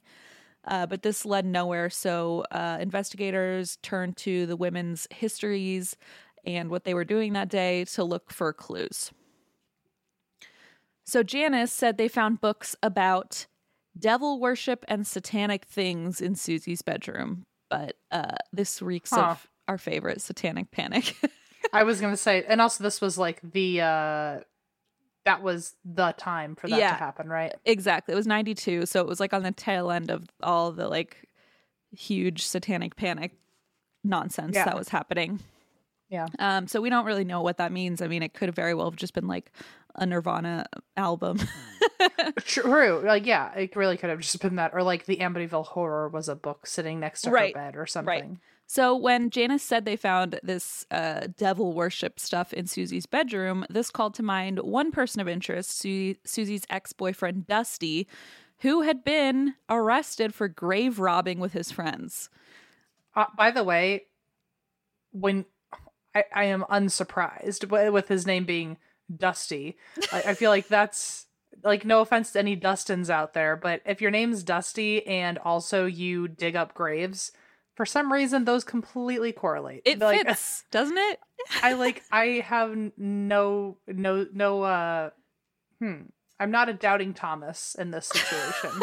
it's very, very alarming. I was like, wow, okay, so satanic panic might be exaggerating, but like her ex was arrested for grave robbing. That's pretty wild to me. I'm not That's- saying all Dusties do it, but I am saying if you told me one Dusty in the world has, I believe you. And it and was I'm this guy. telling you right now, and that guy. there's the fact for you right here on a silver platter on a Yeah. celery dish right for you Franco celery vase, actually. celery vase Susie's friends said that is why Susie broke up with Dusty, uh, and she was even scheduled to testify against him in the grave robbing trial in a few months.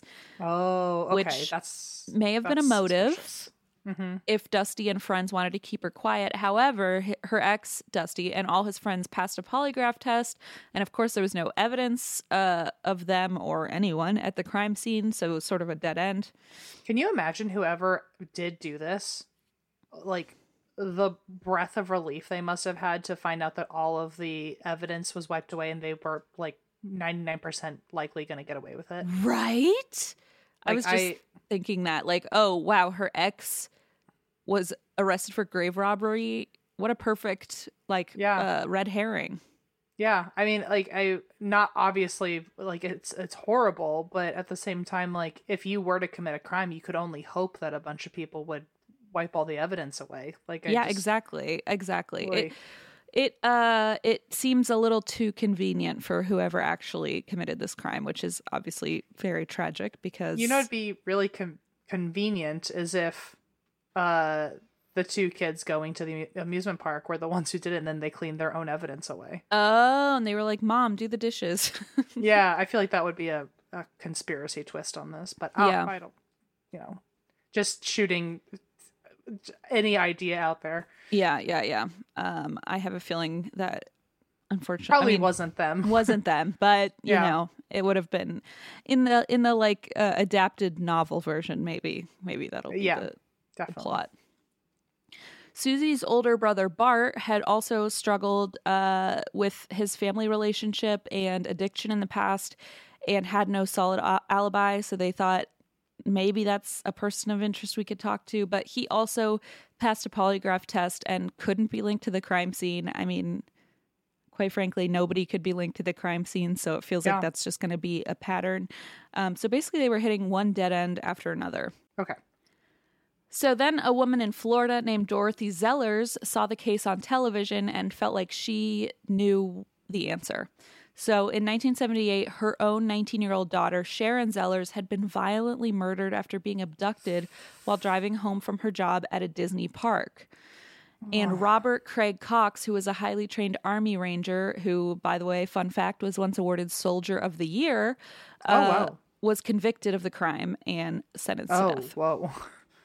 So it was later ruled that there wasn't enough evidence to support the verdict, and the verdict was reversed on a technicality.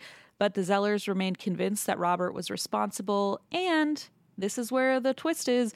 Coincidentally, Robert had recently moved to Springfield, Missouri, and even worked at the same dealership as Stacy's dad. Okay, that by the way, that feels like a humdinger. That's It like feels, I mean, I know it's all circumstantial, but like it's pretty strong circumstantial, in my opinion. yeah. Oh, totally. Um, so there was no proof he had ever interacted with Stacy at length, but like I said, he did have that connection with her dad, working with her dad. Um, in a 2002 interview, Dorothy Zellers said about the Springfield 3 case, I just knew it was him. I just knew it. I said to myself, Cox did this. Oh. Robert was questioned, but his then girlfriend provided an alibi for him, claiming he had been at church with her the morning of the 7th.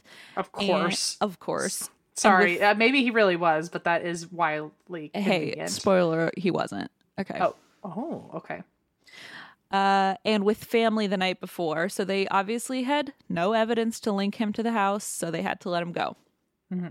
On New Year's Eve, months after the disappearance, America's Most Wanted shared an episode on the missing trio, which uh, was now called the Springfield Three.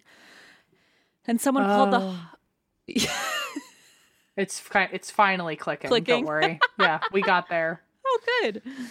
Uh, someone called the hotline with alleged information on the case, and the oper- operator tried to connect him to Springfield detectives, but the call was dropped. Uh, they think maybe the caller hung up. There's not really a clear indication what happened, but the call was dropped, and the caller never called back.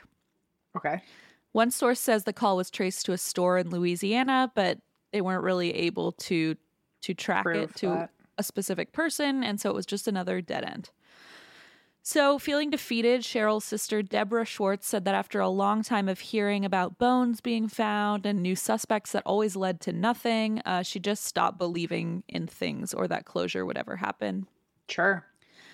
In 1993, a man named Stephen Garrison claimed he knew what happened and where the women were buried. He offered to share the information in exchange for a plea deal on a crime he'd committed, which was raping and terrorizing a college woman in 1993. So he basically said, if uh, if I tell you what happened to the Springfield Three, I want uh, leniency on my charge. I want a plea deal on my charge. Ugh. He claimed that uh, at a party, a drunk man confessed to killing the women and burying them at a site where police had previously searched for bodies in an unrelated case in 1990.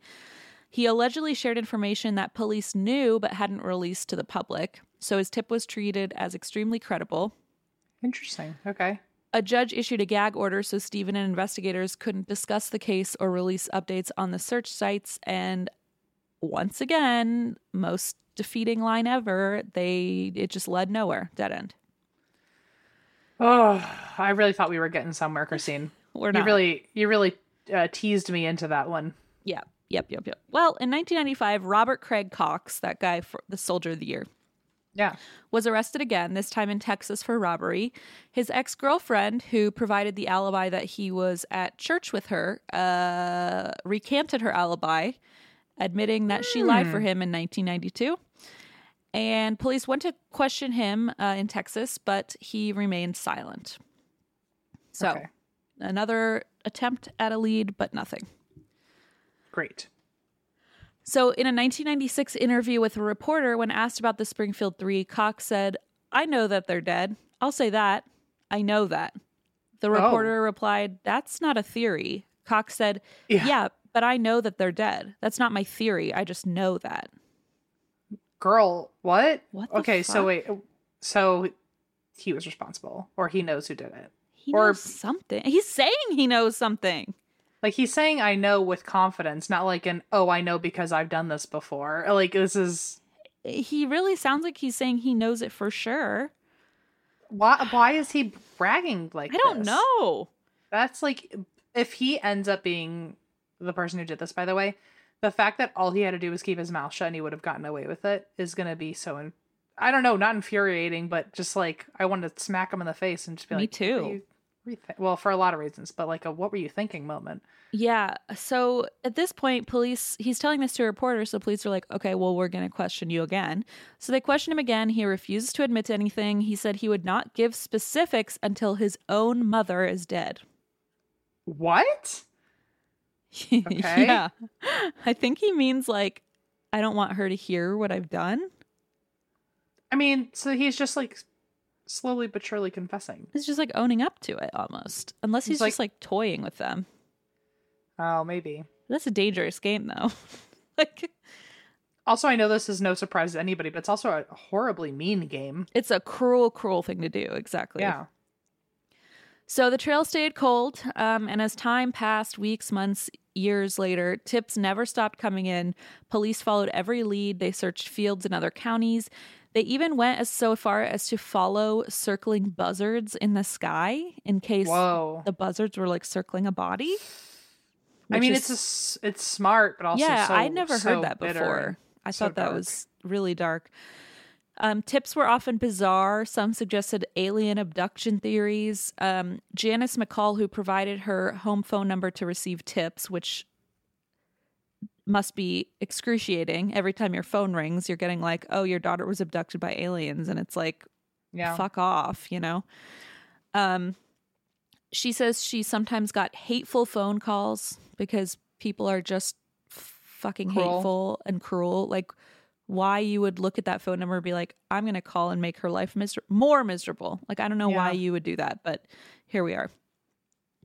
Investigators formed their own theories they later shared in interviews. Um, it's generally agreed upon that the women disappeared between 2 a.m. and 8 a.m. that morning after the parties and before the uh, Sure. water park.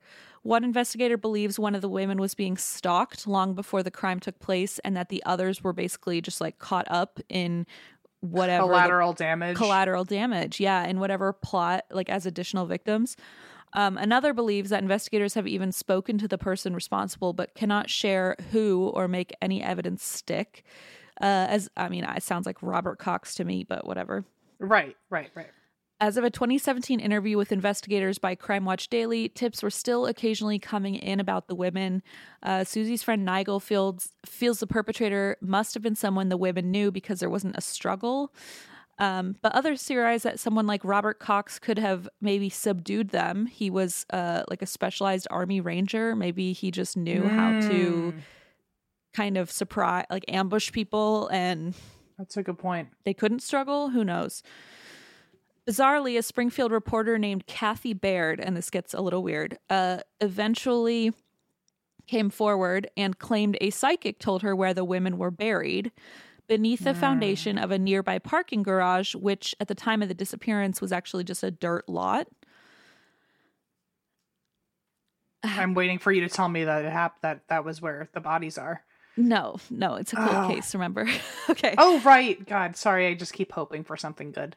Um, so, however, according to investigators, this tip, uh, like I said, came to her from a psychic, and apparently it's a dog psychic, and that's not a psychic dog. What? like like like talks to dogs. Talks to dogs, correct. And did a dog relay the message or something? Yes. So Okay. apparently, uh, the psychic asked Cinnamon, the dog, Oh. Okay. what happened to its family. Okay. Uh, and so now this reporter is like, oh, the dog psychic told me that Cinnamon told her that the bodies are buried under this garage. But Why, how would the dog know that? That's what I was wondering. I was like, how would the dog? Would he follow them there? I don't know how the like, dog would wouldn't know the that. dog be able to say? Well, if the dog can also also read clocks, like, oh, at three thirty a.m. this is what happens. Like, yeah. or like, oh, they were, like, I, I just wonder how much animals know. Like, does the dog know to report whether or not she was wearing pants, or if the if the mom had a had a had her purse with her or not? Like, it just seems so wild that if the dog had this kind of information, how would it know that they were where they were buried? yeah, Wouldn't it just know, like you said, like wouldn't it just know? Oh, well, they were taken They by a man at this time, yeah, or whatever. I just Yeah, think it's so what- wild. Like, how would he know that unless he like was in the car with them Yeah, see the I'm- garage? Hesitant about this so Yeah. far. So they tell the police this, and the police are like, "Sorry, we're not going to demolish an entire building based on this tip." Um, Fair enough. fair enough. So this reporter who was like still dead set on this theory from the dog psychic hired a guy to scan the garage with ground penetrating radar and he did report 3 images consistent with what he sees while imaging old grave sites. Oh shit. But the police wouldn't demolish the garage still based on this. And they also um, explained that the construction on the garage started a year after the disappearance, during which time the construction workers m- almost definitely would have discovered the bodies while they dug up all that dirt Wow. to lay the concrete foundation. But Kathee is still convinced that this is absolutely what happened. So in Okay. 2017, Kathee said she believes she knew what happened to the women. They were killed before morning. She said the target wasn't Stacy, and when pressed for details, Kathee Kathee started to get cagey, and she claimed that Stacy was collateral damage caught in the crossfire when someone came after Suzie or her mother. That was Sherrill. Uh, she refused to talk about the motive, and when asked by the interviewer and producer, who were getting like really frustrated because she was like dodging all these questions, they asked her why she came to be interviewed if she wouldn't give out any information she claimed to have. She said she was doing the interview because their story needs an ending. That's why. But that she was Hmm. afraid for her safety and that random people were approaching her in public, asking her name, and then telling her, quote, the people I work for make people like you disappear too. Oh. I think Kathee's just gone a little too far into this and Yeah. that's I my personal opinion. I- don't know the I that don't for a fact. Um I, I I would agree with you though. It's just like if you have information, why are you not sharing it? hmm Is my thought. It's a good thought. She said, I've been advised to leave this case alone, but she vows she won't. She said to be careful who you trust and, quote, there's a reason this case hasn't been solved. It's just very. It, I just feel like frustrated with her because it feels like she claims to have all this information, but then it's just like vague and ominous about it. It's not really doing anything. which isn't helping anybody. Whatever. Yeah. Uh, so in 2017, a local bar owner at the Coyote Adobe Bar and Cafe showed that he kept the missing persons flyer from 1992 still up in his front window after decades. Uh, he promised Janis McCall in 1993, I'll leave it up till they come back. And there it remains, Aw, although it's aged and weathered now. that's so sad though. It is. Uh, Bill Stokes of a local barbershop made a similar promise. He said, I wasn't going to take that down until they solved the case. I was hoping they would solve it. Now I think it will probably just rot off the wall. Oh, yikes! What a specific thing to say. I was thinking that too. I was like, whoa, whoa, whoa, It's whoa, harsh. whoa. It's Yeah. harsh, but I also I get it, but it's also yeah, harsh. Right. After five years, Suzie's and Sherrill's family took the steps in court to declare the two women legally dead. Janis McCall does believe they're probably gone, but she says until their remains are found, she has to believe that they're still alive and well.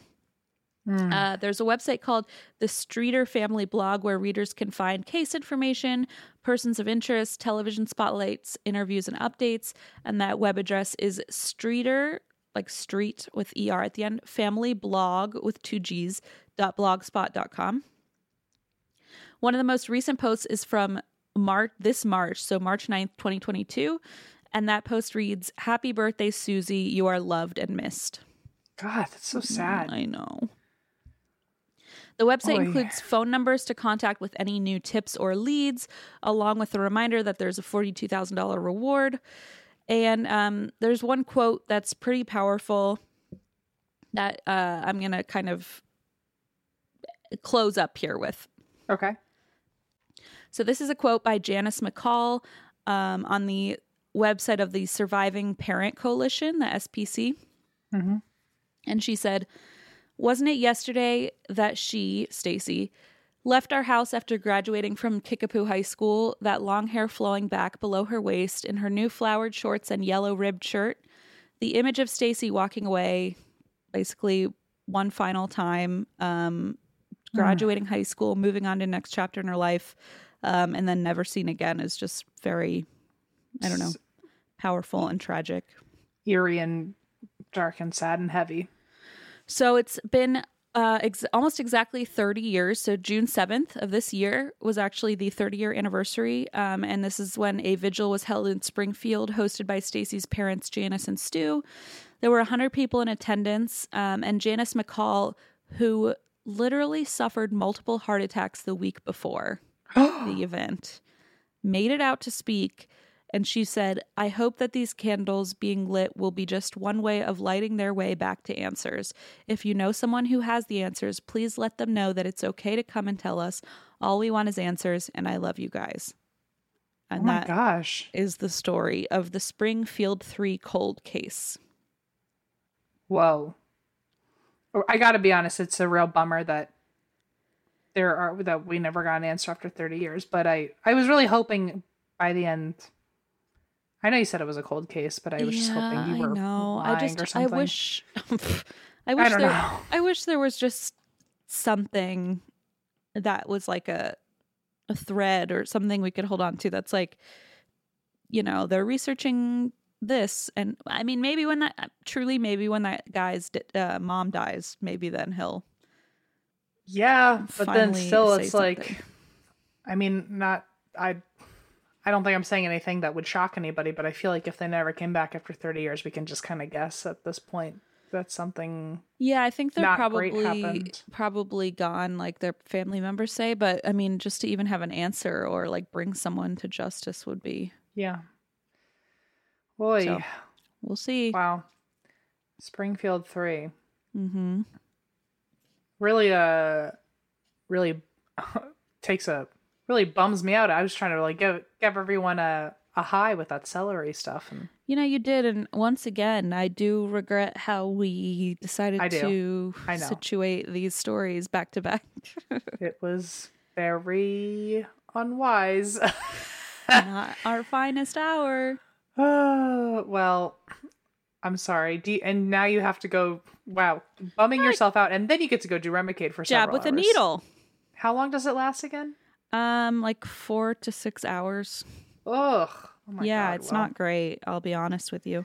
So you woke up on the one day you should have slept in told a story that's awful, and Uh-huh. now you have to go do Remicade. What what other terrible things happened today, Oh, um, or is that all of it? well, you know, the night is young. We'll find out. We could get sadder. That's I fine. get home at like 5 p.m. That's wine time. That's I wine think time. You know what? Everything gonna- goes uphill at that point, I think. Until you come back and realize that there's no more wine. Wait. That's how the day gets worse. I am out of wine. That's not a joke. wow, this is not your day. Go back to Um, bed. I need to go to sleep. I'm tired. Oh, okay. Well, I am sorry. I don't know what to tell you. I hope you have fun getting stabbed in the arm. Thank you so much. I can't wait. I don't know how to end this. Do you? And That's why we. drink? Across America, BP supports more than 275,000 jobs to keep energy flowing. Jobs like building grid scale solar energy in Ohio and producing gas with fewer operational emissions in Texas. It's and, not or. See what doing both means for energy nationwide at bp.com slash investing in America.